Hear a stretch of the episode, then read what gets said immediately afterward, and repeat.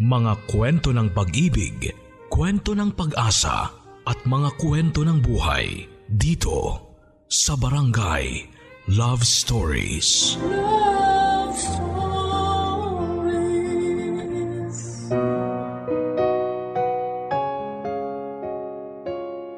May mga bagay tayo sa buhay na gusto nating makamit pero tila ba imposible na itong makuha. Ngunit sa tulong at determinasyon at maging tiwala sa Panginoon, minsan ay nabibiyayaan tayo ng mga hindi inaasahang milagro.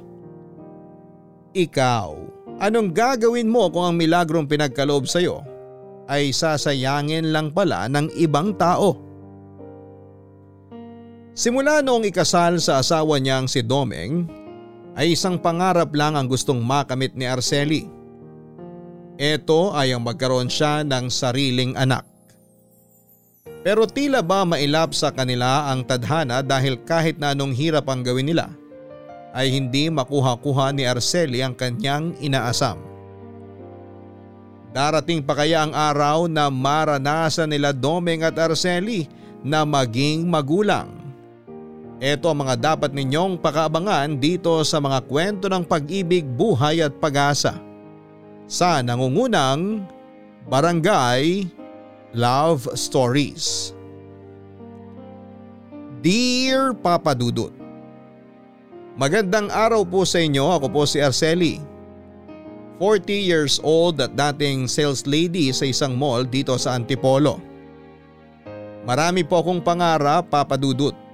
Bukod sa pagkakaroon ng tahimik na buhay ay pangarap ko rin ang magkaroon ng sariling pamilya balang araw at magpalaki ng kahit na apat na anak.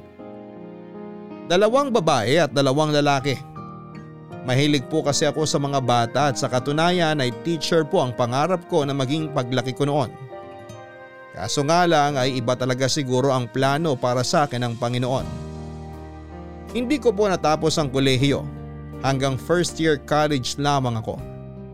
Natigil ako sa pag-aaral dahil kapo sa pera. Simula noong tumigil ako sa pag-aaral ay sari-saring trabaho na ang pinasok ko. Naging cashier ako sa isang fast food, nagtinda ng kakanin sa palengke, tagaluto sa isang burger stand at minsan din akong naging sales lady na nagbebenta ng mga sapatos. Sa trabahong ito ko na po nakilala ang asawa kong si Domeng na dati namang security guard sa mall na pinapasukan ko. 28 years old na ako noon nang pumasok kami sa isang relasyon ni Domeng. Siya ang pangatlong boyfriend ko matapos ang limang taong pagiging single.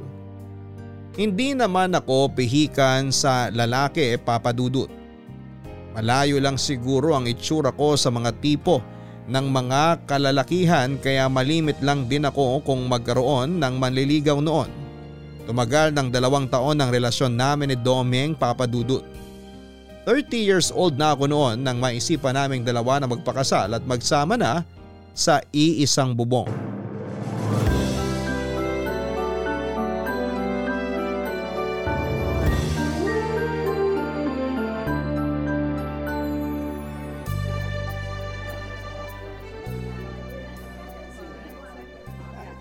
Oh, nandito na palang bagong kasal.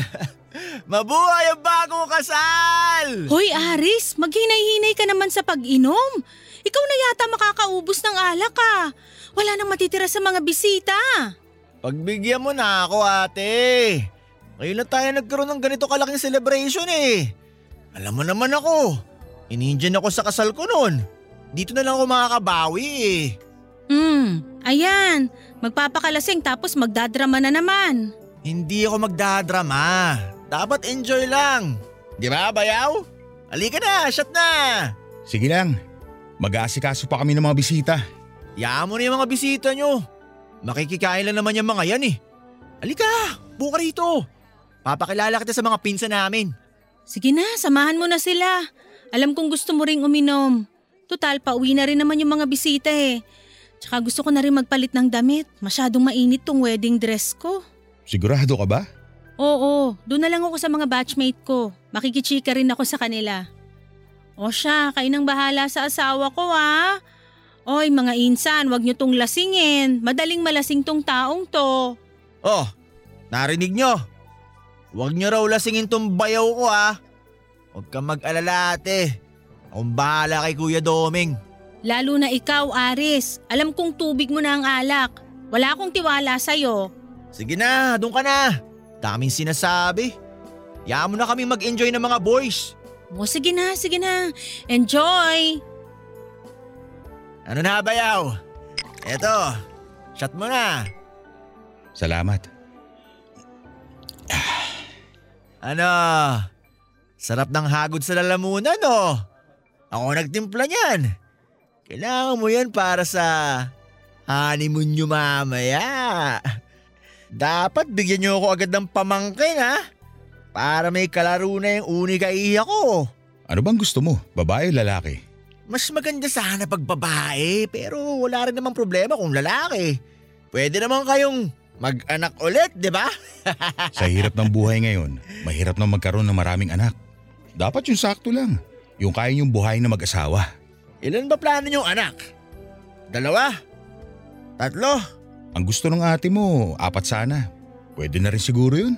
Mahilig talaga si ate sa mga bata eh.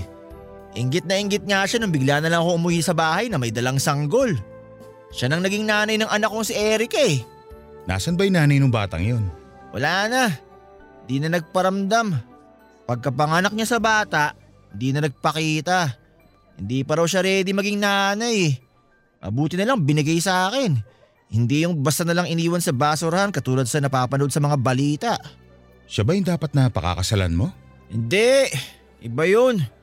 Si Elise, yung long time girlfriend ko. Siya dapat yung pakakasalan ko. Eh kaso, hindi ako sinipot sa kasal. Walang yang yun. Sinayang yung pinag-ipunan ko. Tapos ayun, depressed. Naghanap ako ng ibang babae. Ayun na nga, si Janice na nabuntis ko. Nanay ni Erika. Pero di ba may bago ka ng girlfriend ngayon? Meron.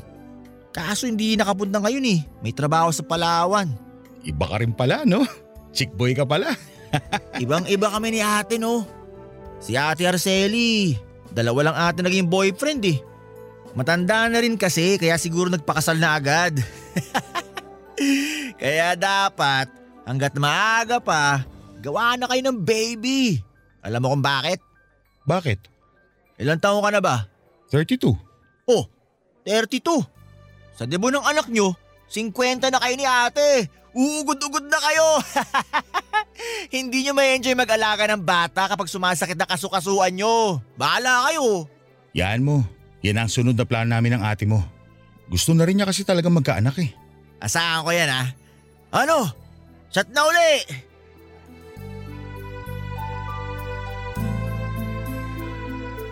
Papadudot pagkatapos po ng kasal ay sa amin na tumira si Domeng. Mas malapit kasi sa amin ang pinagtatrabahuhan niya bilang security guard sa isang bangko. Katulad ng pangako ni Domeng ay agad naming trinabaho ang pagkakaroon ng anak at may punto rin naman si Aris. Kung plano naming magkaroon ng apat na anak, hindi na dapat pa kami nagsasayang ng oras. Pero lumipas ang dalawang taon ay walang batang nabuo sa sinapupunan ko.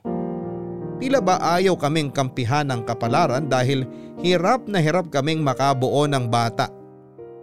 Sa takot nga ni Doming na baka siya ang may problema kung bakit hindi kami magkaanak ay nagpakonsulta pa siya sa doktor. Sa awa ng Diyos ay wala namang problema sa kanya. Ganon pa man ay hindi kami sumuko ni Doming. Nagsubok pa rin kaming makabuo hanggang sa inabot ulit kami ng isang taon at hindi pa rin kami nagkaroon ng anak. Sa pagkakataong yon ay naisip kong baka sa akin na ang may problema. Palagi na kasi noong sumasakit ang puson ko kahit na wala naman akong period. Irregular din ang menstrual cycle ko at may mga pagkakataong nagkakaroon ako ng bleeding na minsan ay umaabot pa ng isang buwan. Dahil dito ay naisipan ko magpa-check up sa doktor para malaman kung ano ang mali. Doon ko na po napagnalamang meron akong PCOS o Polycystic Ovarian Syndrome.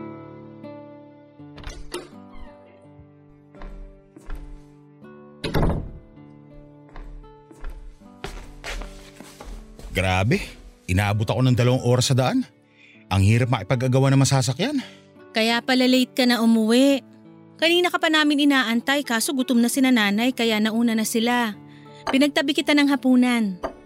Kumain ka muna. Salamat. Kumain ka na ba?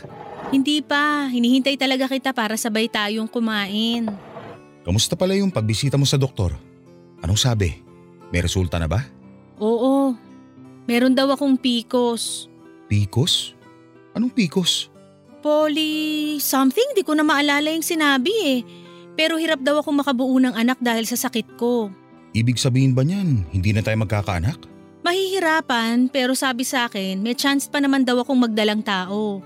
Kailangan ko lang baguhin ang lifestyle ko. May gamot din na nirekomenda sa akin si Doc. Tumatalab naman daw ba yan? Baka gagastos lang tayo para sa wala. Mas maganda na yung gumastos kesa mawalan tayo ng pag-asa. Ayaw mo ba magkaroon ng anak? Gusto, pero paano kung paasahin lang tayo niyan? Kung kailangan kong umasa sa gamot, aasa talaga ako mabuntis lang ako. Kahit na magiging masela ng pagbubuntis ko kung sakali, itutuloy ko pa rin. Alam mo naman, Doming, na matagal ko nang gustong magkaroon ng anak, di ba? Alam ko. Ano bang kailangan natin gawin para malabanan yung sakit mo? Maliban sa pag-inom ng gamot, maraming pinagbabawal sa akin si Doc. Kailangan ko raw umiwas sa matatamis at mamantikang pagkain. Kung may time, kailangan ko rin daw mag-exercise, magkaroon ng maayos na pagtulog at umiwas sa stress. Sige, gawin natin yan. Kung ano makakabuti sa kalusugan mo.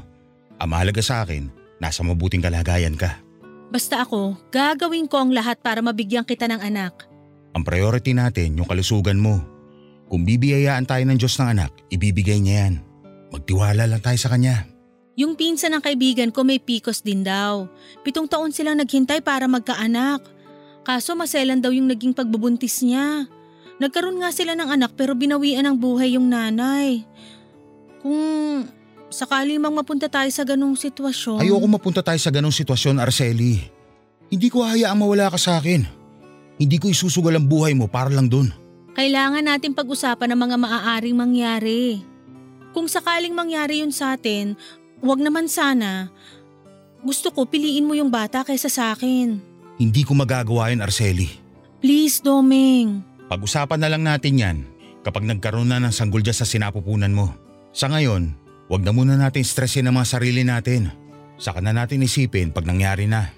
Sana nga magkaanak na tayo. Araw-araw ko yung ipinapanalangin. Pero kung sakali mang hindi tayo mabiyayaan ng anak, pwede naman tayo mag-ampon, di ba? Kung wala na talaga tayong choice, yan na talaga yung pinaka-best na magagawa natin. Pero hindi pa rin ako nawawala ng pag-asa. May tiwala ako sa Diyos, magkakaanak din tayo. Sige na, kumain ka na.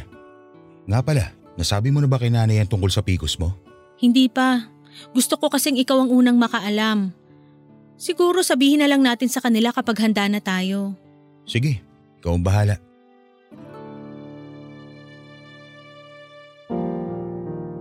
Papadudot ginawa ko ang lahat ng bilin sa akin ng doktor. Umiwas ako sa mga pagkaing bawal, ginawa kong mas healthy ang katawan ko at diretso rin ang pag-inom ko ng gamot. Sinubukan ko ring magbawas ng timbang kahit na hindi naman gaanong mabigat ang katawan ko. Sa madaling sabi ay pinalitan ko ang lifestyle ko. Sinikap kong umiwas sa stress at ginawa ko ang lahat ng yon kahit na sinabihan na akong maliit lang talaga ang chance na magkaroon ako ng baby. Sa mga nagdaang panahon ay hindi nawala sa akin ang pag-asa na balang araw ay ibibigay din sa akin ni Lord ang hinihingi kong milagro. Kahit na paulit-ulit kaming nabibigo ni Domeng ay hindi ako pinabayaan ng asawa ko. Sinuportahan niya ako sa bawat kabiguang dumarating sa buhay namin. Ganon din nakasangga ko ang pamilya ko at sinabayan ako sa laban ko. Magti 34 years old na ako noon papadudot at ang pag-asa namin magkababy pa ni Domeng ay unti-unti nang nawala. Hanggang sa biglang nagparamdam ang Panginoon. Nang sumubok akong mag-pregnancy test ay tila ba milagrong dalawang linya ang nagpakita. Nung una ay hindi pa kami naniwala ni Domeng papadudot. Baka false alarm lamang ito kaya bumili pa kami ng isa pang pregnancy test. Para makontento ay nagpa-check up na rin kagad ako dahil sa sobrang excitement. At doon ay nakumpirma nga namin papadudot na ako ay nagdadalang tao na rin sa wakas. Papadudot pakiramdam ko noon ay nanalo ako sa loto. Ganun po katindi ang sayang na idulot sa akin ang pagkakaroon ko ng baby sa aking tiyan. Hindi lang po kami ang nagdiwang maging ang buong pamilya ko lalong lalo na ang kapatid kong si Aris na noon ay kapapanganak lang din ang asawa nito ng kanilang ikalawang anak. Halos ibalita nga noon ni Aris sa buong barangay namin na sa wakas ay buntis na ako. Sa kabila ng sunod-sunod na pagbati ay may bad news pong kakibat ang magandang balitang dumating sa buhay namin. Naging maselan po ang pagbubuntis kaya kinailangan kong magdoble ingat sa lahat ng ginagawa ko dahil maaaring isa sa amin ng anak ko ang mamiligro. Mabuti na lang at alagang alaga ako ng asawa ko. Lalo na sa unang tatlong buwan ng pagbubuntis ko na sinasabing pinaka-kritikal para sa mga buntis. Itinuring akong reyna ng mga kamag-anak ko Spoiled kung spoiled. Binusog nila ako at kung maaari ay ayaw nila akong mapagod. Ang ginawa kong pag-iingat sa sarili ko at pag-aalaga at sakripisyo sa akin ng pamilya ko ay nagbunga naman papadudot. Dahil makalipas ang siyam na buwan ay wala naman ako naging komplikasyon sa pagbubuntis ko. Normal delivery po ang nangyari at naipanganak ko na nang maayos ang malusog naming baby boy.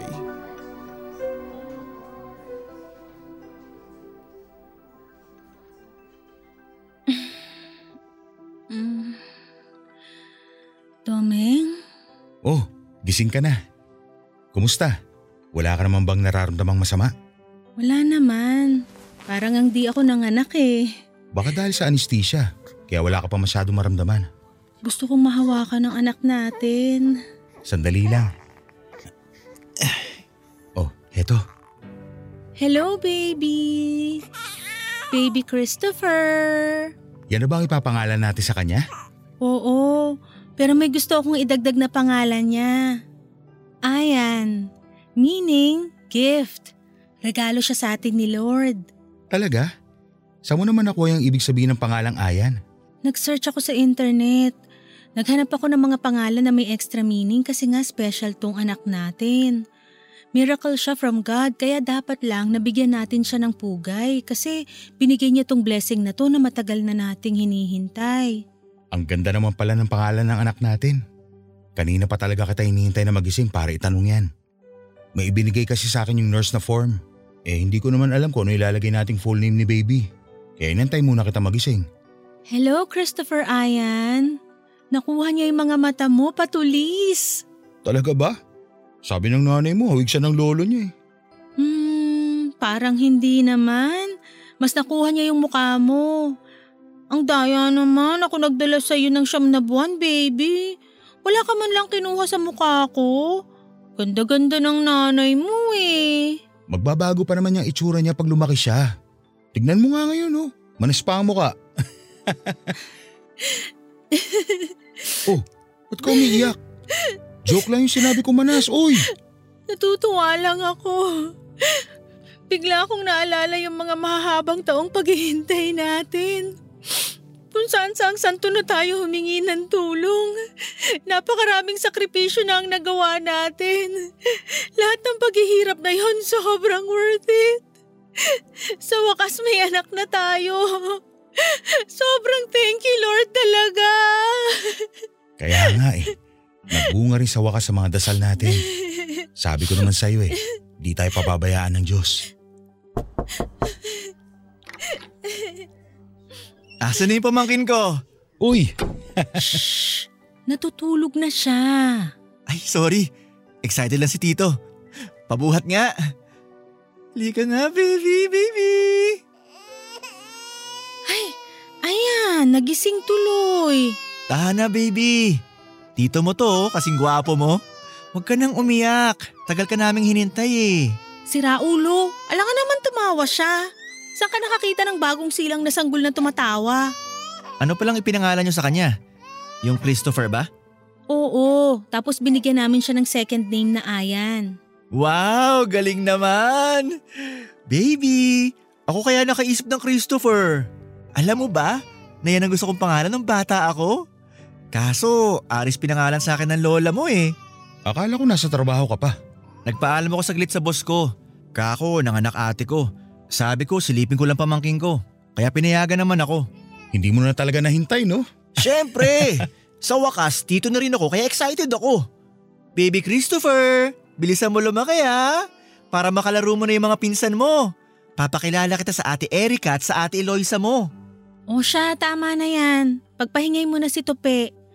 Balik mo na sa akin, naagawan mo pa ako ng moment eh. Tope? Ang ganda-ganda na Christopher tapos tope papalayaw mo sa kanya? Pwede namang Chris, di ba? O kaya Topher. Mas gusto ko yung Tope eh. Pinoy na Pinoy. Wala ka talagang taste. Pogi-pogi ng anak mo eh. O sige na, saglit lang pinaalam ko sa trabaho eh. Bye-bye Christopher!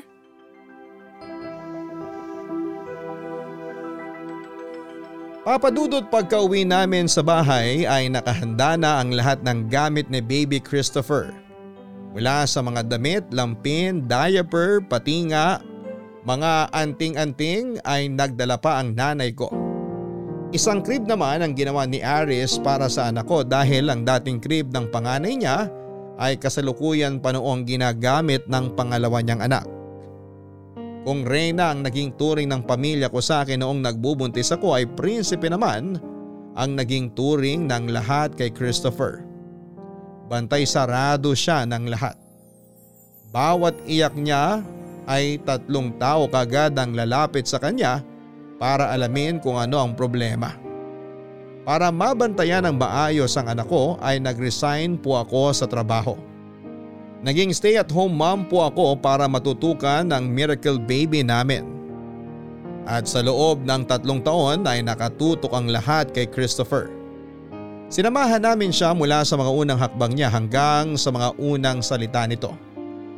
Damang dama ko kung paano siya alagaan ang mga tao sa paligid niya. Si Aris ang karaniwang nangunguna sa pagbabantay at pag-aalaga kay Christopher. Taig pa nga niya kaming mga magulang. Palibhasa ay matagal na rin kasi niyang pinangarap na magkaroon ng lalaking anak. Dalawang babae na ang anak ni Aris at nang mga panahong yon ay babae na naman ang ipinagbubuntis ng asawa niya. Kaya naman minsan ay hinahayaan ko na lamang si Aris na makipagbanding sa pamangkin niya. Sige na ate, payagan mo na si Tupino sumama sa akin. San ba kasi kayo pupunta? Birthday ni paring Badong, magre-resort kami. Ay nako, hindi pwede. Sige na, tatlong taon na si Tupi, mag-aapat na taon na nga eh. Tapos hindi pa niya nararanasang mag-swimming. Maawa ka naman sa bata. Marami pang panahon si Tope para maranasan niyang bagay na yan. Makakasama naman niya mga pinsan niya eh. Sige na. Eh paano mo mababantayan ng tatlong taong bata, Aber? Kasama ko naman asawa ko eh. Tsaka marami kami. Sasama din si Insan Teban. Magiinom na naman ba kayo? Siyempre, hindi na maiiwasan magkaroon ng inuman. Birthday party yun eh. Eh di mas lalong hindi ko papayagan ng anak ko. Naku, Aris, wala akong tiwala sa'yo tuwing nakakainom ka. Kahit na kapatid pa kita, hindi kita pagkakatiwalaan kapag lasing ka na. Hindi naman ako maglalasing eh. Kahit na. Bakit mo ba kasi gustong isama si Tope? Siyempre, papakilala ko siya sa barkada ko eh. Isa pa, ayoko naman siya maiwan dito mag-isa. Samantala yung mga pinsan niya nagsasaya kasama kami. Huwag mo namang pagkaitan yung batang mag-enjoy. Tsaka nag-promise na ako sa kanya na ipapasyal ko siya sa swimming pool. Next time na lang. Mag-set na lang tayo ng ibang araw na tayo lang magkakasama. Ngayon na! Ate naman, ang KJ. Hindi ako KJ. Nag-iingat lang ako. Babantayan ko naman si Tope eh. Alam mo naman kung gaano ko kamahal yung batang yan. Promise, hindi yan mawawala sa paningin ko. Papayagan ko siya sa isang kondisyon. Talaga? Anong kondisyon naman yan? Huwag kang uminom ng alak. Ni isang patak ng alkohol bawal. Ate naman eh. Kung ayaw mo, dito na lang si Tupe. Oh, bayaw. Nandito ka na pala. Sa'yo na lang ako magpapaalam. Magpapaalam ng ano? Ipapaalam ko sana si Tope. Isasama ko siya sa birthday party ni Badong. Ang kulit!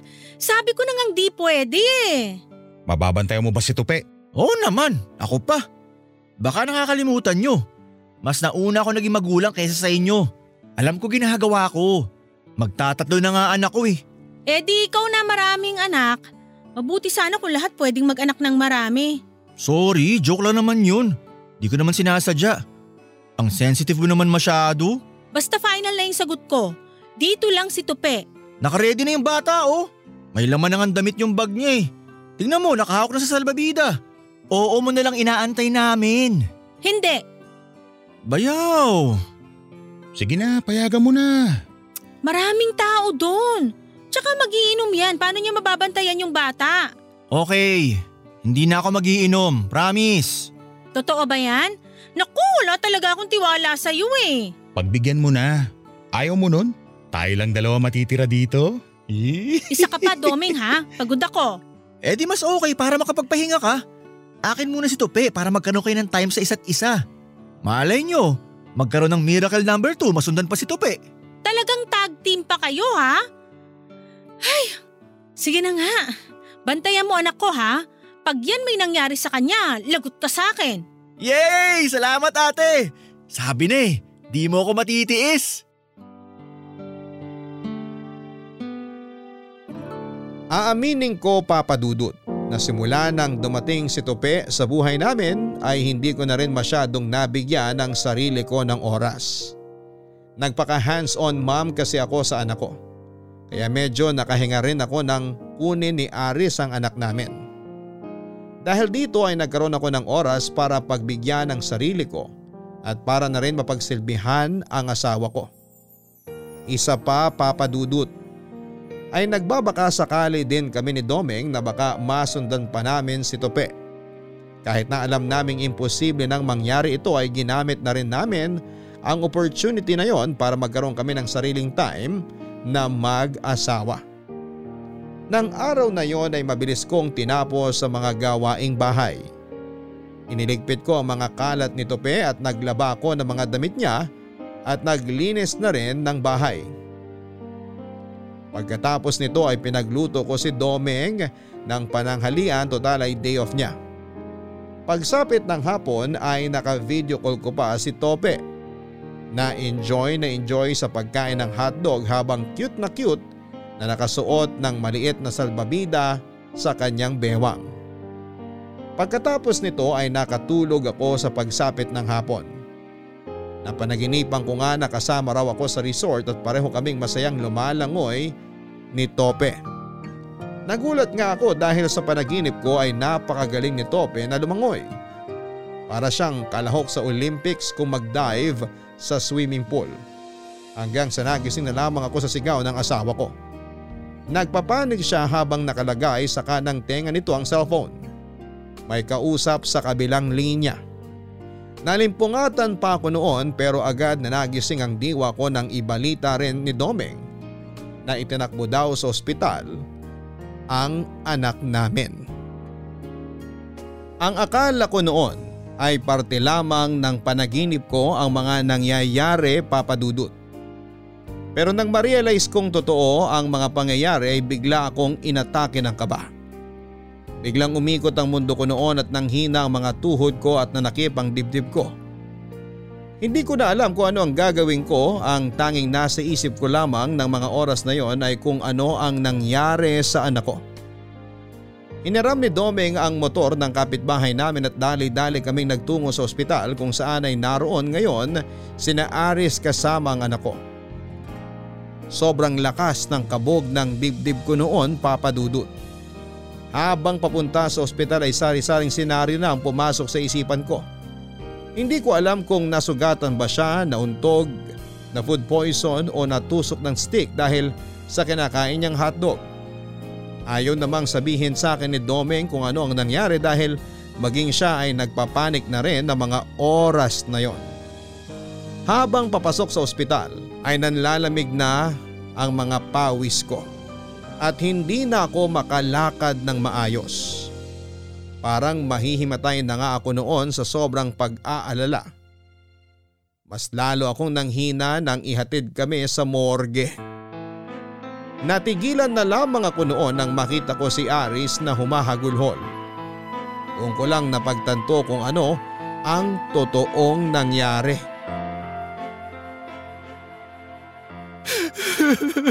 Nasaan ang anak ko? Aris! Nasaan ang anak ko? Nasa, nasa loob ate.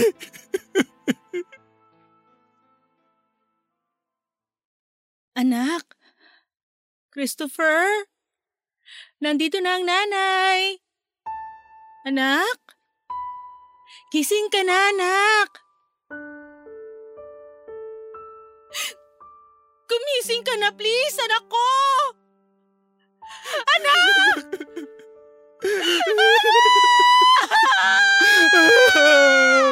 ate!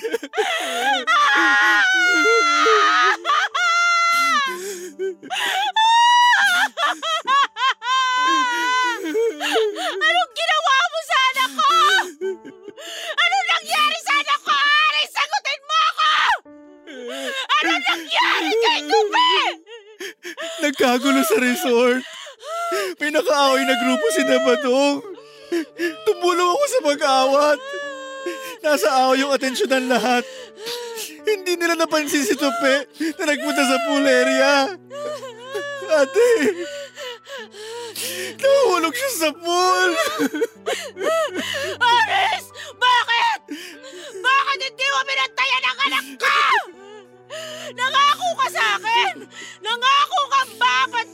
Siya! Bakit naman ganito ang nangyari? Sorry, ate. Wala naman na gusto sa nangyari. Hindi mangyayari to kung ginawa mo yung trabaho mo! Sabi mo babantayan mo siya! Anong nangyari? Wala na ang anak ko! Wala na si Tope!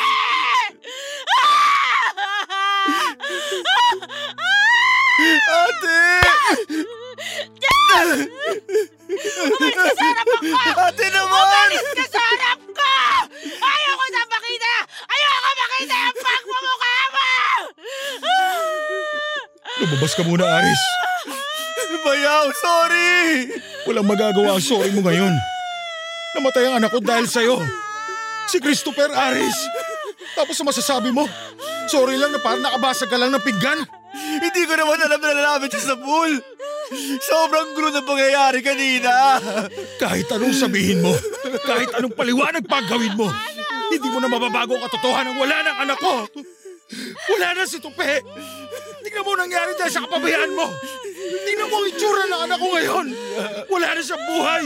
Hindi na siya umihinga. Sorry talaga, Bayaw. Alam ko hindi ko na mababawi ang nangyari. Kahit araw-araw ko pang gawin. Hindi ako titigil na humingi ng tawad sa inyo ni ate. Ano bang ginagawa mo rito? Sabi ko lumayas ka! Lumayas ka rito! Gusto ko ring bandera pamangkin ko. Wala kang karapatan magstay dito! Ikaw ang dahilan kung bakit namatay si Tope! Umalis ka na muna. Iwan mo na kami. Sorry talaga, ate. Bayaw. Hayaan ko muna kayo makasama si Tope. Tope! Ang! Diyos ko,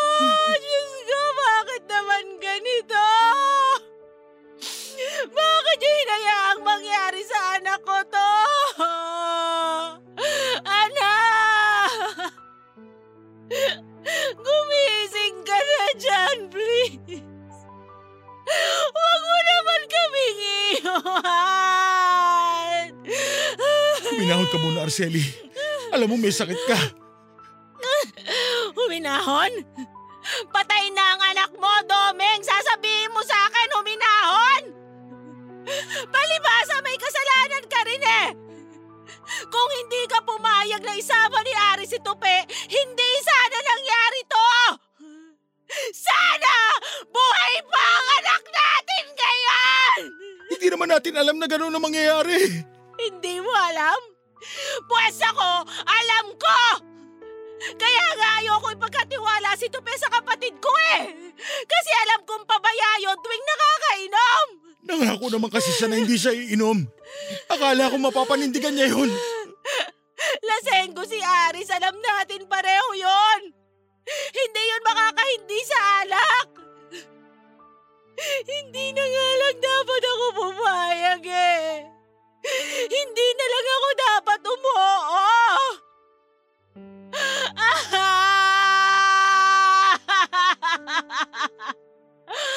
ano ko?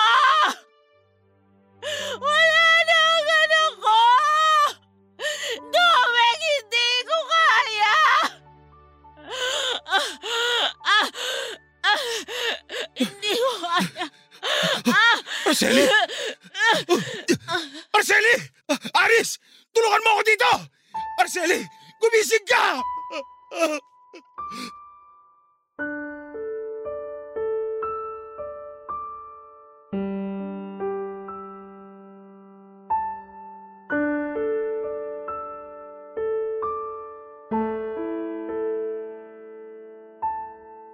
Ang anak ko ang milagrong matagal na naming ipinapanalangin ni Domeng Papadudut. Siya ang hinintay naming blessing sa napakahabang panahon. Kung gaano kami kasaya noong dumating siya sa buhay namin ay gano'n naman kagrabe ang sakit na nararamdaman namin sa bigla nitong pagkawala. Dahil sa sobrang galit ay kung ano-anong klase ng masasakit na salita noon ang nasabi ko kay Aris. Siya ang dahilan ng lahat papadudot. Siya ang dahilan kung bakit namatay ang anak ko. Kung hindi lang siya nagpumilit ng araw na yon ay sana ay kapiling pa namin ang anak ko hanggang sa ngayon. Sa totoo lang ay hindi pa sapat noon ang mga mura at pangiinsultong nasabi ko kay Aris. Gusto ko siyang sakta noon. Gusto kong iparamdam sa kanya ang sakit na nararamdaman ko ng mga panahong yon. Ni hindi ko magawang matingnan sa mukha si Aris dahil sa sobrang sama ng loob ko sa kanya. Kaya nang panahon na yon ay napagdesisyonan na lang ni Aris na lumayo muna sa amin. Kasamang asawa at mga anak ay pansamantala siyang nakitira sa bahay ng pinsa namin. Sa pagkawala ng anak ko ay na-depress ako papadudot. Tinalikuran ko ang buong mundo. Nagkulong ako at hindi ako humarap sa mga tao ng mahabang panahon. Hindi nila ako noon makausap ng maayos. Tinatanggihan ko ang mga pagkaing ibinibigay nila sa akin. At nang mga panahong yon ay hiniling kong kunin na rin ako ni Lord para makasama ko na ang anak ko. Ano pang silbi ng buhay ko kung ang kaisa-isang nagbibigay buhay sa akin ay wala na sa piling ko. Nagalit ako noon sa mga tao. Kahit malit na bagay ay nagiging irritable ako. Sobrang nag-alala noon si Domeng sa akin kaya sinubukan niya akong kausapin ng masinsinan.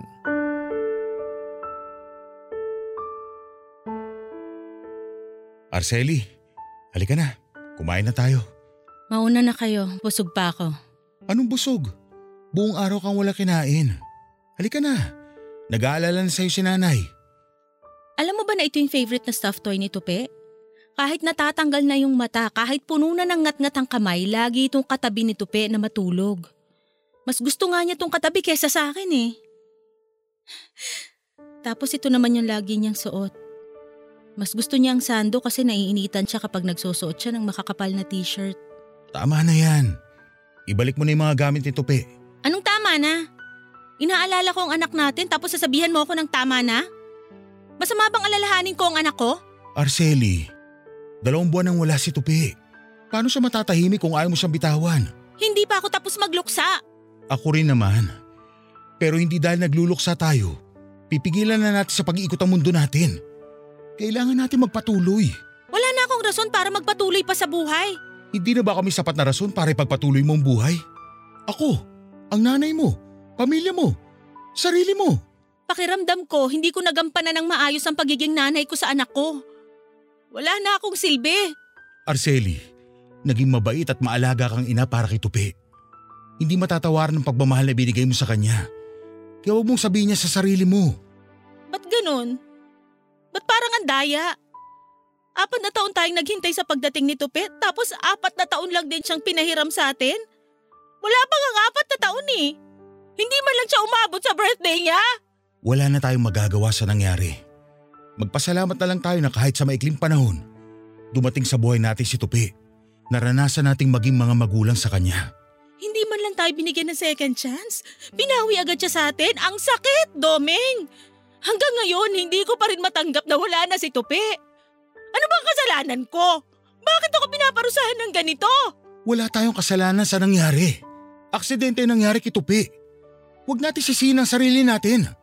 Oo, wala tayong kasalanan. Ibang taong naging dahilan ng pagkamatay ni Tupi. Si Aris! Si Aris ang pumatay sa anak natin. Arceli! Ano, totoo naman, di ba? Ang walang hiyang kapatid ko ang dahilan ng sakit na nararamdaman ko ngayon.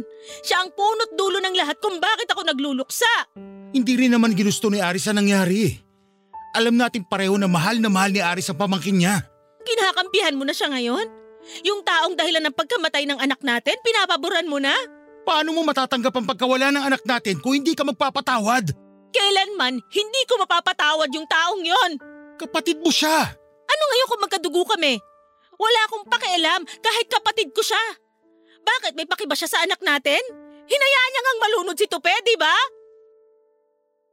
Ano? Magsalita ka. Tama ako, di ba? Dahil sa kapabayaan niya kaya nawala sa atin ang anak natin. Yung anak natin na ang tagal nating hinintay. Akala mo ba ikaw lang ang galit? Galit din ako sa nangyari. Nasasaktan rin ako sa pagkawala ng anak natin. Marami akong pinagsisisihan, Arceli. Kung pwede lang ipagpalit ang buhay ko sa anak natin, ginawa ko na. Pero kahit magalit tayo, kahit magsisihan tayo, magkulong ka man, magpaagutom, hindi na natin may babalik ang buhay ni Tupi.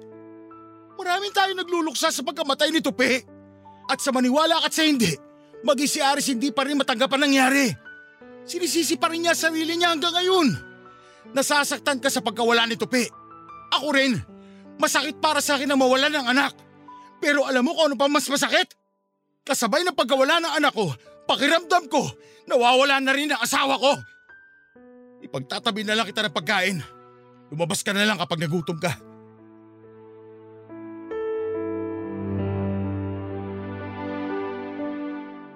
Papadudot hindi ko alam kung bakit parang kasalanan ko pa na hindi ko matanggap ang pagkawala ng anak ko.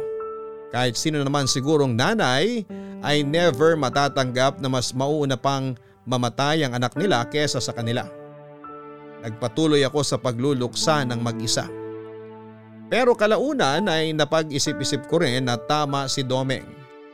Hindi lang ako ang nasasaktan. Mas doble ang sakit na nararamdaman ni Domeng dahil maliban sa nawalan siya ng anak, ay nakikita niya rin akong nagkakaganito.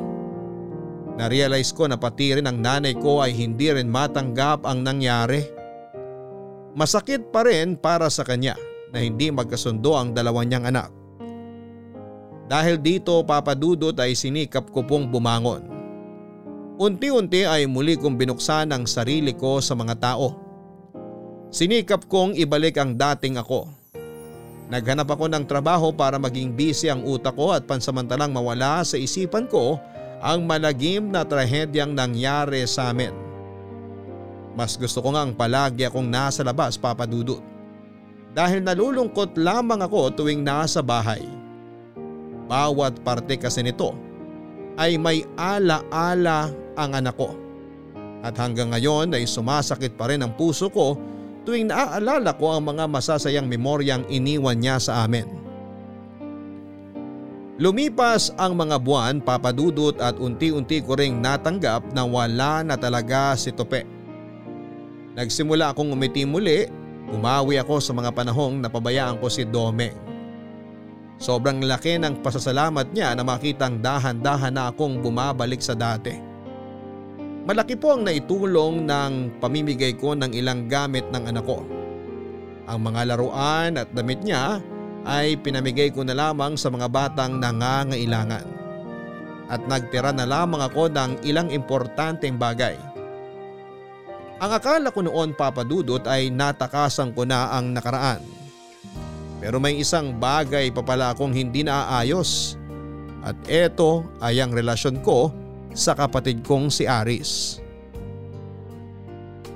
Nang mga panahong yon, bagamat tanggap ko na wala na si Tope, ay hindi ko pa rin napapatawad si Aris papadudot.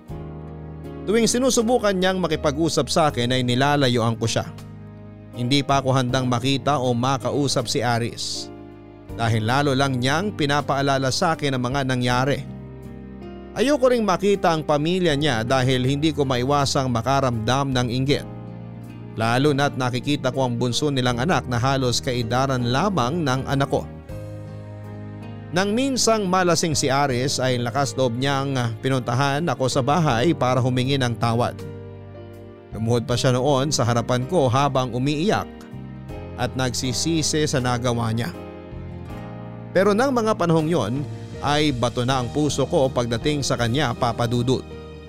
Hindi na ako nakakaramdam ng awa sa kanya kahit ano pang gawin niya. Hindi ko siya kinikibo noon at hindi ko ibinigay ang tawad na hinihingi niya. Inayaan ko siyang makonsensya at matuto mula sa kapabayaang ginawa niya. Gusto ko siyang mag-suffer at alam kong mali ang ginagawa ko noon pero yun lang talaga ang tanging paraan para maipaghiganti ko ang anak ko. Pagkatapos ng nangyari ay hindi na muling nagpakita sa akin si Aris. Ilang linggo rin ako nawala ng balita sa kanya. Sobra na noon ang pag-aalala ni nanay sa kanya na maging ang nanay ko ay nakiusap na sa akin na patawarin si Aris. Hanggang sa isang araw ay nagulat ako nang biglang dumating sa bahay si Lucille, ang asawa ni Aris. Anong ginagawa mo rito, Lucille? Ate, busy ka ba? Pwede ba kitang makausap? Busy ako, papasok na ako sa trabaho. Sandali lang kahit saglit lang kausapin mo ko please. Pinadala ka ba rito ng asawa mo? Lucille, ayoko na kayong makita, lalong-lalo na ang asawa mo kahit kailan. Hindi, hindi ako pinapunta rito ni Aris. Pero nagpunta ako rito para sa asawa ko.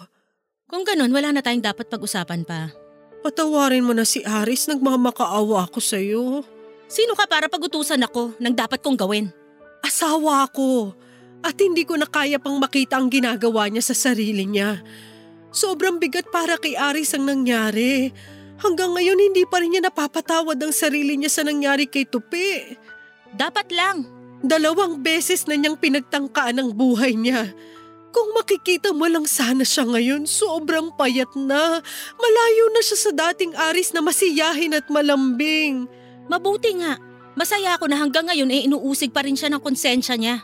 Paano mo nasasabi yan, kapatid mo si Aris?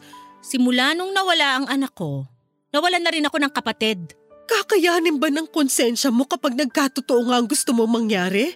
Nanay ka, Lucille. Siguro naman naiintindihan mo rin kung saan ang gagaling ang nararamdaman ko ngayon. Masakit mawala ng anak. Dapat alam mo yan. Oo, alam ko yun. Sa totoo lang, hindi ko rin alam kung anong gagawin ko kung sakali mang isa sa mga anak ko ang matulad sa sinapit ni Tope. Pero bago ako naging ina, naging asawa muna ako. At masakit para sa akin na makita nagkakagano ng asawa ko. Wala na akong magagawa pa tungkol dyan. Kasalanan din naman niya ang nangyari eh. Nasabi mong ina rin ako, di ba? Bilang ina, handa akong ibigay sa iyo ang isa sa mga anak namin. Kung yun man ang tanging paraan para mapuna ng pagkawala ni Tupe at para mapatawad mo na si Aris, gagawin ko yun. Gagawin ko yun, maibalik lang ang asawa ko sa dati. Sa tingin mo mapapalitan ng kung sino mang bata ang anak ko? Wala nino man ang maaaring pumalit sa anak ko, Lucille. Nangako sa akin si Aris nung araw na yon. Pinagkatiwala kong anak ko sa kanya dahil nangako siya sa akin na babantayan niya si Tupe. Nangako siyang hindi siya iinom. Pinagkatiwalaan ko yung pangako niyang yon, Lucille, pero anong ginawa niya? Simula ng araw na yon, tumigil na sa pag-inom si Aris. Tinalikuran na niya ang alak. Sa totoo lang, ni ayaw na niya makakita ng alak ngayon eh. Dahil tuwing nakakakita siya ng alak, bumabalik sa kanyang nangyari. So ano? Kailangan ko siyang palakpakan sa ginawa niya? Nung araw na nagpunta siya rito sa inyo, kinailangan niyang uminom para makakuha ng lakas ng loob na magpakita sa iyo. Dahil kung alam mo lang, nahihiya siyang harapin ka. Ayaw niya makita ang mga lungkot sa mata mo, mga lungkot na siya ang naging dahilan. Huwag mo naman sanang hintayin na pati sarili mong kapatid tuluyan ng mawala sa'yo. Pamilya mo pa rin siya. Makakaalis ka na. Late na ako sa trabaho. Please, Ate Arceli, nagmamakaawa talaga ako sa'yo. Kung gusto mong lumuhod ako sa harapan mo, gagawin ko, mapatawad mo lang ang asawa ko. Kahit anong gawin mo, hindi ko na mapapatawad si Aris. Maawa ka naman sa kanya. Sabihin mo sa kanya to. Huwag niyang sayangin ang buhay niya. Bumangon siya, tumayo siya sa sarili niyang paa at panindigan niya ang kasalanang ginawa niya. Mabuhay siya ng matagal para mapagsisihan niya ang kapabayaang ginawa niya sa anak ko. Nagigilty siya? Gusto niyang magpakamatay? Kung gagawin niya yun, sabihin mo na mas lalong hindi niya makukuha ang kapatawarang hinihiling niya sa akin. Maiwan na kita dyan.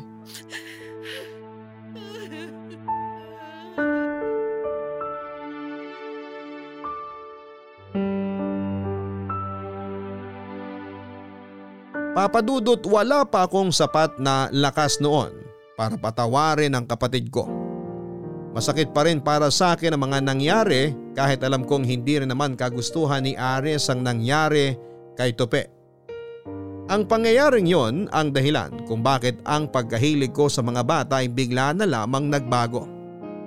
Kung noon ay masayang masaya akong nakakakita ng mga bulilit ngayon ay iniiwasan ko na sila dahil pinapaalala lamang nila sa akin ang anak ko at ang naging kapalaran niya. Matapos ang pag-uusap namin ni Lucille ay hindi na nagparamdam pa sa amin ang mag-asawa. Nanatiling malayo ang loob namin sa isa't isa hanggang sa isang pangyayari ang naganap na nagpatunay na meron pa pala akong natitirang concern sa kapatid ko. Pasado alas dos na noon ng madaling araw nang mabulabog ang lugar namin sa sunod-sunod na dating ng mga fire truck. Isang bahay umano ang nasusunog. Labis akong nag-alala nang mabalitaan kong ang bahay ng pinsan ko yon kung saan ay kasalukuyan noong nakikitira sina Aris at ang mga anak niya. Mabilis naming pinuntahan ni Domeng ang naturang bahay na noon ay halos maabo na. Si Aris ang unang hinanap ng mga mata ko at nakahinga ko ng maluwag nang makita ko siya sa tapat ng nasusunog na bahay. Buhat-buhat ang bunso nitong anak. Sa awa ng Diyos papadudot ay wala namang namatay o napuruhan sa nangyaring trahedya. At dahil walang matutuluyan ay bumalik sa amin si Aris at ang pamilya nito. Doon ko lang napagtanto na kahit gaano kalaki ang galit na nararamdaman ko sa kapatid ko ay ayoko na pong mawalan ng taong mahal sa buhay. Muli kaming nagsama ni Ari sa isang bubong kahit na noon ay hindi ko pa rin siya kinikibo. Nasanay na kami sa ganong setup hanggang sa dumating ang death anniversary ng anak ko. Malinis tong puntod nito, Pe ah. Ikaw ba naglinis dito?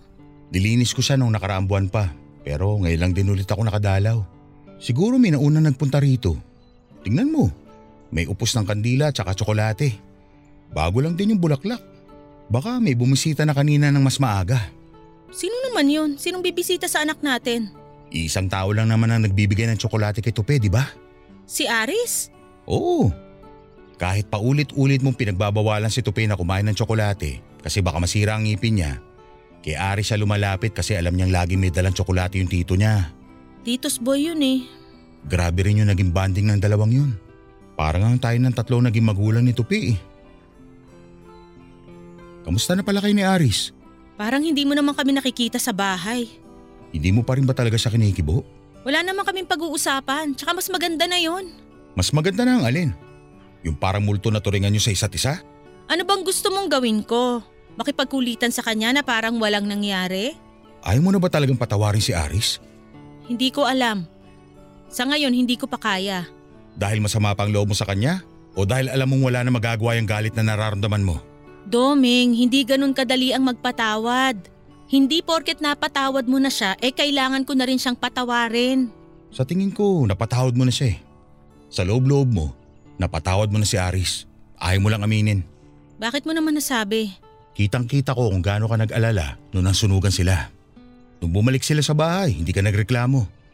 Tuwing nagluluto ka, Palagi silang kasama sa mga pinaghahanda mo. Siguro nga napatawad ko na siya. Hindi ko alam, Doming. Malaki pa rin talaga ang tampo ko sa kanya eh.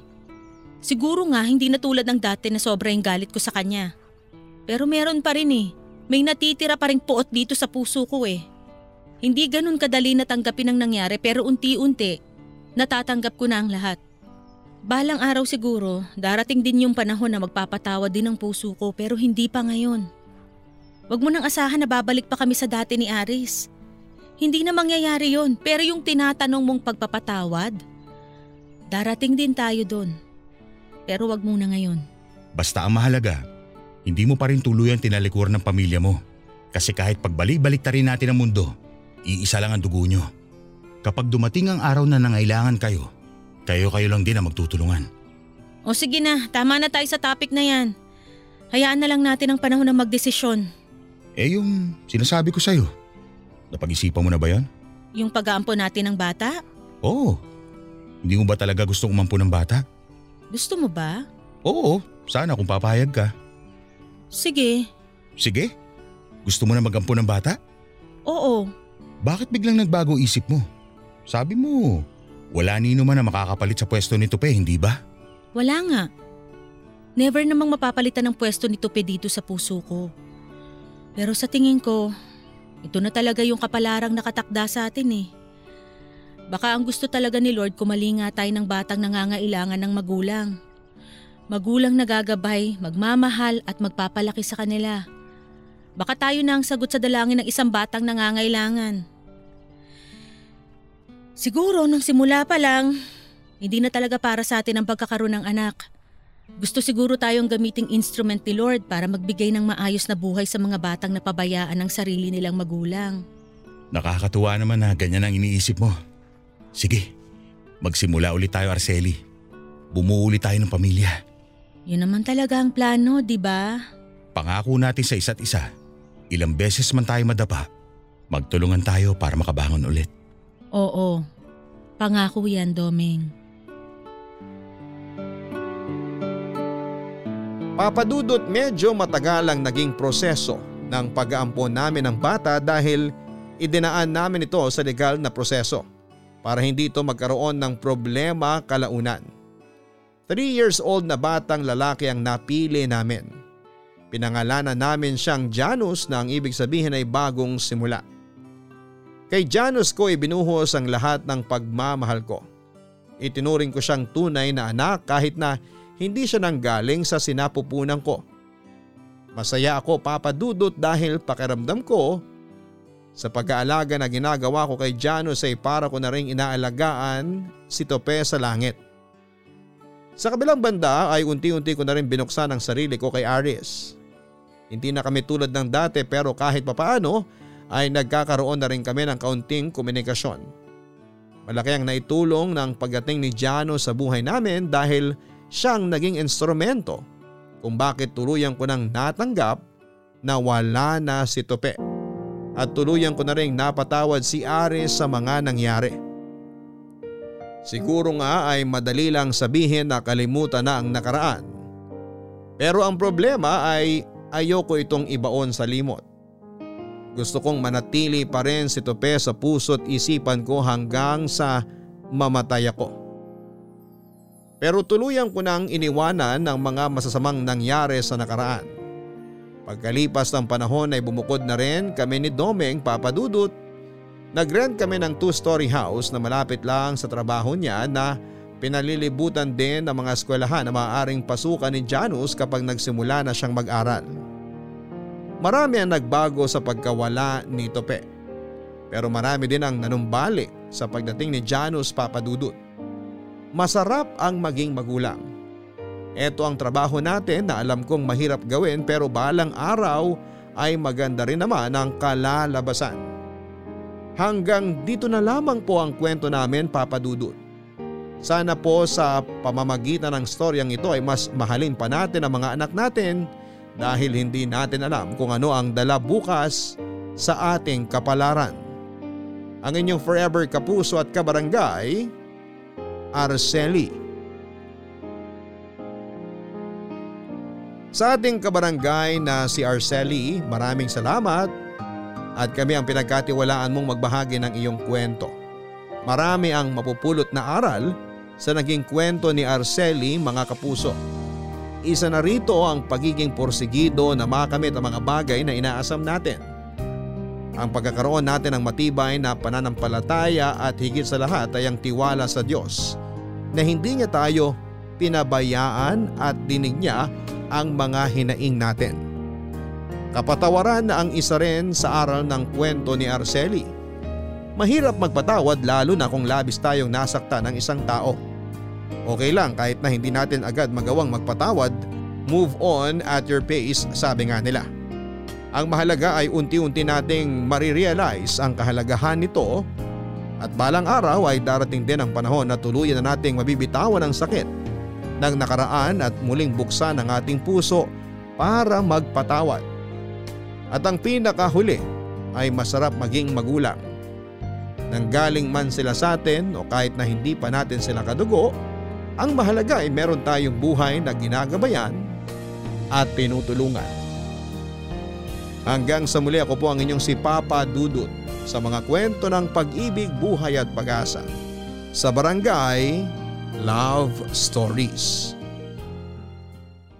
Mga kwento ng pag-ibig, kwento ng pag-asa at mga kwento ng buhay dito sa Barangay Love Stories. Love